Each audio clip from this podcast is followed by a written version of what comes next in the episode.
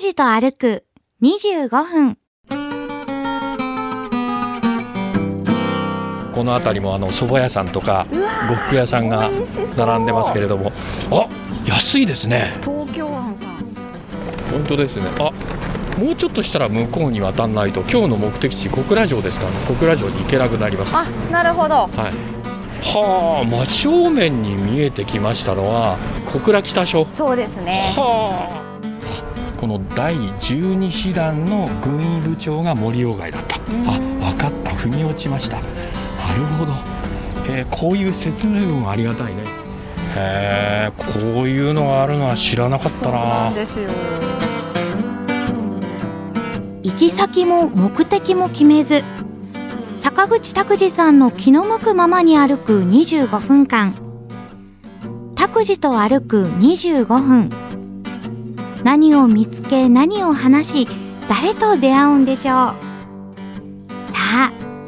今朝も拓司さんのお散歩について行ってみましょう。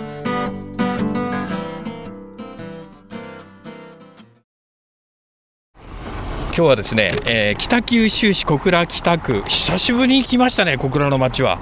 えーここ大事なとこなんですよ、えー江戸とですね九州各地を結ぶ街道はここ、えー北九州市小倉北区の紫川にかかります常盤橋というところから始まっておりますこの常盤橋えーえーやってまいりました、うん木製の橋ですねこれね本当ですねおはようございます拓司さんあおはようございます、もうね、大人の事情で朝やっておりませんので ね、えーうんいわゆる挨拶を忘れがちです日が常の会話というか、挨拶忘れがちなんですけど、紫側も綺麗になりましたね、本当ですあねーエメラルドグリーン色ではい、穏やかに流れてます徒競走ができるぐらいの川幅だって、もう久しぶりに来て認識しましたよ、確かにこれ、100メーターぐらいあるんですよ、やっぱり、そん50から100のそうです間ぐらいね。ありますねあーこんなに色が綺麗になっていたとはわ常盤橋今歩いてます、えーこれはですね木の橋です、ううんんあのー江戸時代この辺りあの豊前の小倉、はいえー中世以降はあの小倉津というふうに呼ばれまして、はい本州から見てこの九州の玄関口というふうに言われてました、えーこの常盤橋から九州の街道を起点としましてへー秋月街道でしょそれから長崎街道唐津街道中津街道門司王冠と街道が続いてたんですあそうなんですかああでですからこの常盤橋の周辺の町屋というのは、はいい、わゆるあの九州の、えー大名大名たちのですね宿舎になりまして、へえー例えばあの室町の、えー村屋ーはいこれは確か熊本の細川それほから薩摩の島津うはいでそれから、えー、常盤橋の東側にあります鍋屋はですね肥前の鍋島はい筑前の黒田の常宿でした、まあ、今はねビジネスホテルとか商店とかありますけれども様変わりはしておりますけれども、えー、常盤橋を渡ってこれは西側に今歩いたところですけれどもお地名で言いますと室町2丁目3番本当だあちゃんとあの長崎街道って書かれてますね常盤橋っていう。本当ですねああ看板も出てますそうですねだから本当はもっとねなんか大々的にドカーンというふうにこう打ち出していいんですけれども平成7年の3月に完成したこの常盤橋もはいちょっと地味な感じしますね。言われなくっちゃそんな歴史のある橋だってわかんないですよそうですよ、はいうんもうちょっとねこうあのアピールしてもいいんじゃないかなっていうふうに思いますけれども、はい北九州の街は、えー本当に静かでいいですね今私たちはえーっと表側常盤橋を渡っでてそのまんまこれは街道筋になるんですじかゃないですかあのリバーウォークのある筋から一本奥に入ってますよ北側ですね、はい北側に入ってこまのす不思議なのは道幅でえ舗装がねちょっとこれが石畳みたいになってまして、えっとプレートが敷き詰められてるんですけど、ええええその間に、えー、122メーターちょっとのアスファルト舗装がはいされてて、また歩道になってこちらがプレート敷きでおそらくはこのアスファルトの道幅が旧街道ぐらいな感じになったんじゃないかなと、でセットバックされてるんじゃないですかこれあなるほどなるほどあね言われてみればそんな気がします、ね、不思議な舗装の仕方ですよね不思議うんうんだから三層になってますもんええね、ええそうそうへあえー面白いなと思います、えー室町をですね今、えー西側に歩き始めたところですけれどもおこの辺りもあの蕎麦屋さんとかうわー呉服屋さんが美味しそう並んでますけれどもあこのお蕎麦屋さんのお品書きが表に木札で出てるんですけれはどいも、はい安いですね。東京湾さんん掛けがえーっとね、かけが380円でざるこれからね、はい暑くなったらざるそばを手繰りたくなるでしょ、はいはい570円ですよへえ大ざるが700円これはね安いですねこれ多分きっと昔からあるお蕎麦屋さんなんでしょうねあああれ税込みのお値段っていうふうに確認したくなるぐらい 安いですねねえ北九州の人は生活しやすいですよこれ北は九州価格これ街の真ん中でしょそうですよいわゆるもうもう真ん中も真ん中志向図へ行こうっていう志向図がこのさっき見えましたしそこリリバレイン、はいはいうん、目の前じゃないですあかのリバーウォークリバーウォークかあ町の名前っていうか施設の名前忘れ、えー間違えてしまいましたけれどもいやいやここらはね、えー室町顧問の前を今通ってますお酒屋さんもありますねへえこれがだから街道筋の、えー町並みなんですよあだから両サイドにずっとこう本当にあの商店が並んでて、はいあここ昔栄えた街道だったんだなっていうのが分かりますよそうでねす今にもーでね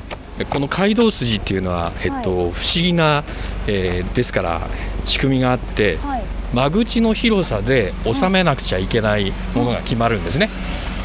税金みたいなものそうそううそうそうそうほだからねえっとうん京都の町とか行ったらうはいほら、えっと、間口はそんなに広くはないんだけれども、はいはいはい奥はい行きにズドーンと長い、はいはい奥に長いうなぎの寝床みたいなお家が多いじゃないですかあー町屋でね、はいはいはいあれそういう仕組みなんですね、ねはい長崎街道の裏通りというか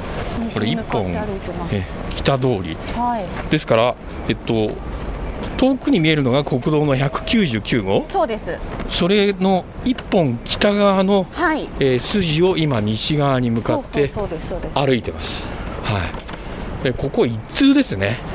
一方通行、はい一通ですねえー交差点注意という、えー路面にね、えー字が書いてありますけれども、静か です。おそらくはこ静のかです国道の199号はかなりの交通量があるんですけれどうんも、一本通じ入ったこのはい一方通行の道路はほとんどもう人しか歩いてないっていう ああポイントですねあもうちょっとしたら向こうに渡らないと今日の目的地小倉城ですから小倉城に行けなくなりますはあなるほどいじゃあ一本左に曲がって大通りに出て、はいそうですね、リバーウォークを突っ切って小倉城に行こうという、えーリバーウォークはあー北九州の美術館の文館とかええええええあるいは 受信料を納める放送局と か大手新聞社とか入っておりますけれども、はいそれなかなか触れたくないっていう私の心もありま してそうです かこちらの長崎街道を今あだから裏から行ってるわけですそねうそう裏って言っちゃダメなんですよ今 そうか裏も表もないとえそうなんです北側の、通りね北側にねえー一本筋長崎街道の旧街道筋を歩いてますけど、あなんかパブみたいなのもありまえすねこれね知ってます違う違う違うパブじゃないこれはね理髪店なんですすごいおしゃれえ今ね理髪店がむしろおしゃれになってるんでしょこれ男性男性用ですかそうですよね、あのほらえーっと今2パート2つの2ブロックが、はいはいはいああいう髪は型い刈り上げて髪の毛残してとかいうようなうーんまああの整髪長髪するじゃないですか、はいあれはね、えー理髪店理容店の方が得意っていうことへでーあ今ね見直されてるんですバーバーショップって書かれてあって、それからねひげがあるでしょはいであのカミソリで顔を剃れるのはいわゆる理髪利用の免許の方になるんですね。あそうですよねそうなるんですよだから、えー、と理髪店利用店が今、ええー復活してるっていうか元気を復帰盛り返してまえすおねしゃれバーかと思った バーバーですバーバーでしたバーかと思ったらあのバーバーって書いてありますけれども、は妙齢のご婦人はいらっしゃら ないっていうああ、ね、絶好調ですいやね。本当にね確かに。おーこの街道のこの北側の通り、はいおしゃれなお店も混在してますね。そうですね、ま今、だ若デい人ザがイン会社がありましたね、今ね。びっくり。うん、なんかあの東京こうの雑誌から抜け出てきたようはな、いなんかおしゃれなはい感じの方もいらっしゃるし、えこちらもヘアメイク、あ、本当。うわえめちゃめちゃおしゃれなイケメンなお兄さんそうが。ですね、まあ、勝木かなはその昔、学生時代、この北九州市で過ごしたんですけれども、はい。この辺りの感じも変わってきてるんじゃないかなと。変わってきてるし、学生の頃は長崎街道を歩いてみようなんて思わないですよ。思いませんでした拓司さんそれはあ。えーでどの辺りを歩いてたんですかあ、もう本当にモノレール沿いの。モノレール沿いのはい繁華街を、繁華街を行ったり来たり。あ夜の街もね家にも帰ら ず。なるほどね、えー昼はお勉強そ、うえー夜は夜の部活かどうか分かりませんけど も、いろいろしてたっていうことです。あーさあ、室町2丁目10番の角を今度は左に左折れ曲がりてま、すえー今度は小倉城の方に行くわけですけれども、はあ、真正面に見えてきましたのは、警察署、そうです。立派なビルですね、あれ、小倉北署。そうですね。はあ、建て替わって、はい。あそこに移って綺麗になりましたねそしてその手前にありますのは西日本工業大学あこれは、えー結構古くからある大学なんですけれども、はい。うんこれも、えー手入れも行き届いてて、えービルも新しく見えますうーんこちらはちょうど。勝山通りはい。にそうです当たりまねす国道の199号を横断歩道を渡れるか渡りなましょうか。はい行けますよ。大人の事情でねコンパクトに中継しませんといけませんので西小倉駅前の今はい交差点を南の方に行って渡ってますまね。もなく変わるということですねはーい。はい、はい、渡り切りました。はいで国産高級車のショールームの前を今歩いておりますけれどもはい拓司さん、はい残り12分になってます。 12分ですか小倉城までさてつけるんでしょうかえー毎回ギリギリつきつくかつかないかで終そわうっでちすゃうんねですけど。まあ、私の人生とよく似ておりますはいそんなもんですさあお堀が見えてきましたんで、はいここから、えー左折をして左折をしまして小倉城の方に行くわけですけれど小も倉城前の交差点を左折しました。これは普通の北九州市の市道ですよねはい。はい、市道の、えー歩道を今歩いております石垣沿いに歩いてるわけですけど、綺麗ですね。これもね綺麗ですよおー綺ね、麗です。えー北九州のこのシンボルでありますけれども、えー見えてきました平成31年に、はい。えー天守閣がリニューアルされまして白壁も本当に綺麗になりました、えー青空に白く美しく映えております、えー戦国末期にね、えー建てられて、うん。えーまあ、あの消失などもあったんですけれども、はい建て、えー直されてでこれは八坂神社そうですそうです、はいそうです八坂神社です。お堀の向こう側ね、えーお正月、えーそれから節目節目に願掛け訪れる方も多いかもしれませんもう、えーまあ、北九州市民の、はい。まあ、だから、えーえー気持ちを受け取ってるっていうような、これは施設でしょうねはい。岩奥沿いに今動いてきてるわけですけれども本当に小倉城までたどり着けますかねたどり着けるはずの三段でいましたけど。ああちょっとペースを上げないといけません あそうそうあの歩き方っていうか、はい歩くペースが遅いんじゃないかっていうお叱りのなんかメッセージもいただいておりましてそうですか。ええ余計なお世話ですいやね。 1.5とか1.8っていうペースは遅すぎるんじゃないか二十五分間まあで。喋りながらですからね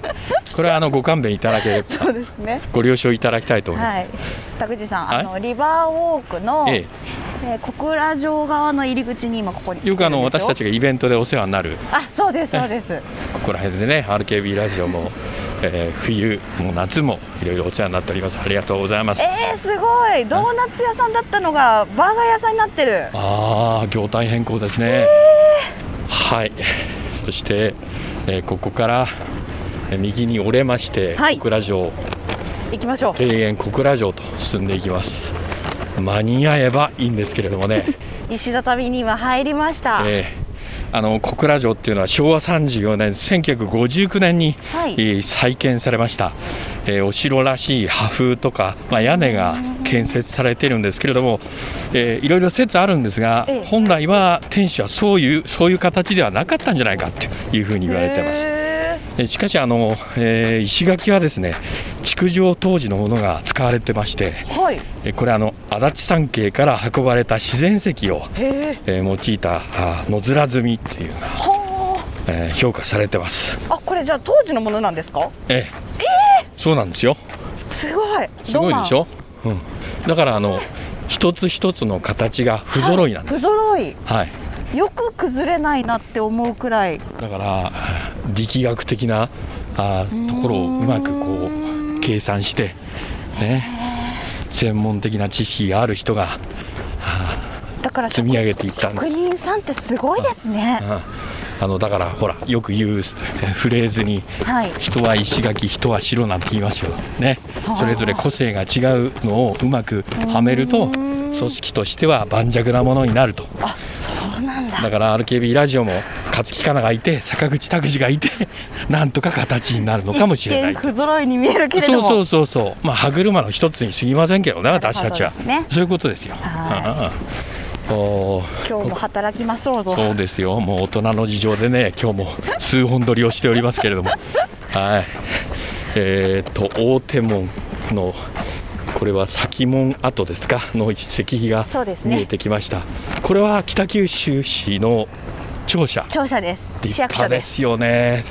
年数経っても全然古い感じがしないっていうなのんかいつも思うんですけどレゴブロックみたいですよねあー北九州市の庁舎ってえー綺麗なんですよ近代デザインでね、はいえーガラスを多用してで立派ですあのデザインが古びないってところは素晴らしいとああこそろうでですねすね確かにこれ白テラスっていうところね今目の前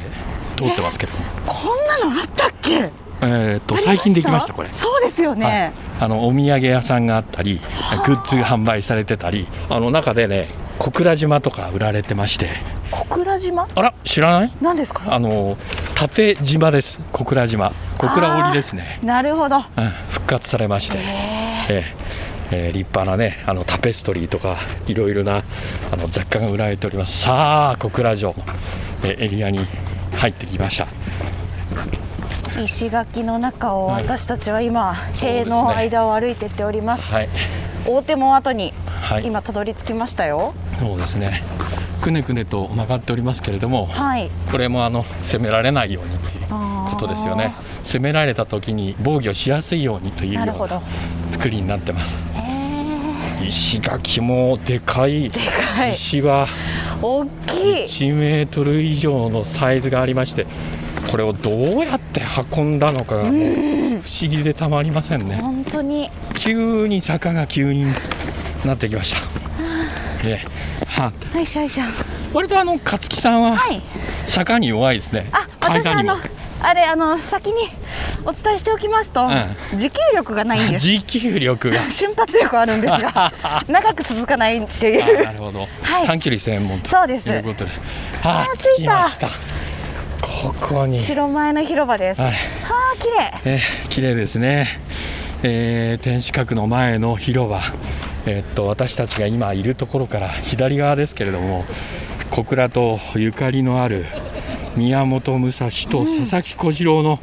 モニュメントもできてます、あれ新しく作られたんですよね昔この私たちの右手の方向にお茶屋さんがあったと思うんですけど、はいはいお茶屋さはんなくなりましたもんねい。へえ。あ、本当だ新しい。結構デフォルメされたなんかアニメにこう寄せたような感じのアニメチックですね。そうですね。佐々木小次郎めちゃめちゃイケメンじゃないです か。えー、こんな鼻高いわけないでしいょ。やいやいやいや、あの、かもしれないと いう。これ2019年の3月ですから。うーん、一昨年ですね。はいちょうど2年前。そうですね。ええ白壁の天守閣も綺出来上麗がったばかりですね。ええで、今何分ですか。今ですかはい今ですねあと3分半ですあと3分半ですか。はいゆっくりしましょう、ええゆっくりしましょうかね息整えませんか そうですね。結構あの、急ぎました、後 半。ペース中年っていうかもう熟年も熟年定年ですけれどもねもう倒れれちゃうから大丈ゆっくり歩きましょう。もうはいね、これがね上上展から見た望台にならってるんですよね。あそそうでこすはい小倉城って。見事なんですよ、えー上から見たらね小倉の街が一望できて、えーあたかも天下を取ったような気分になれるというのは昔と変わりません、ああちら知ってますか？え何ですか田部さんあの戦争の遺跡があるんですよ。あらそうですそうかなんです。それはね知りませんでしたちょっと見に行きませんえー背に今前の方に進んでおります左に曲がるとえーはあの軍の基地の門が残ってるんですよ。ああそうですか、これは私は不勉強で知りませんでしたえーあそこ大砲あるのわかりますあか？あありますね、はいそのまま据えられてますねそうなんです。へえこれがその当時の門らしいです。あー赤レンガで作られた。だから太平洋戦争の時のはい。旧第12師団司令部の正門、うん。あ黒金門跡ははははあ歩兵の連隊がありましたからね小倉はねあなるほどねへえであこの第12師団の軍医部長が森鴎外だったうーんだから小倉にはあゆかりのお地がいろいろあるんですね、あ分かった腑に落ちましたなるほど、えーこういう説明文はありがたいね、そうですね。だから歩いててね勉強になるというか暇じゃないですうね。んうん。あのただ私は今読み上げただけですけれどもこれはあの昔の地図とかと一緒に、うんえー合わせて読んでいただくと、まあ、町の歴史がわかるっていう形ですよね。へーこういうのがあるのは知らなかっそたうななんですよ。どうしてもその天守閣登って、はいお茶屋さんでお茶飲んでっていう、はいあとはゴーみたいな感じでしたから こちらにだから南側に回ってくることはあんまりなかったね。そうだ。ちょっとやっぱり雰囲気も違いますよね。うん木もたくさんあの植え売らられれてていまて。して植栽も変わってきて、はい。え綺麗。ーなんとか、えー今日はですね常盤橋から小倉城を散歩してきましたけれどもお時間になったようなので、はい、タクシーと歩く25分、はい。この辺で失礼します。はい。歩数いいですか、拓司さん。歩数はい、ねええーお叱りを受けたという歩数ですけれども、今日も伸びてないんですよね。いあ2026歩2026歩距離で言うと1.32 1.32落ちてるじゃないですかえ伸びてないやん、えー今日は反省します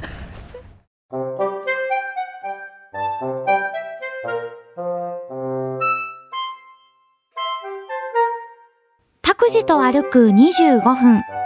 今日はここまで。来週はどこを歩くんでしょうね。今日も皆さんにとって気持ちのいい一日になりますように。では、また来週。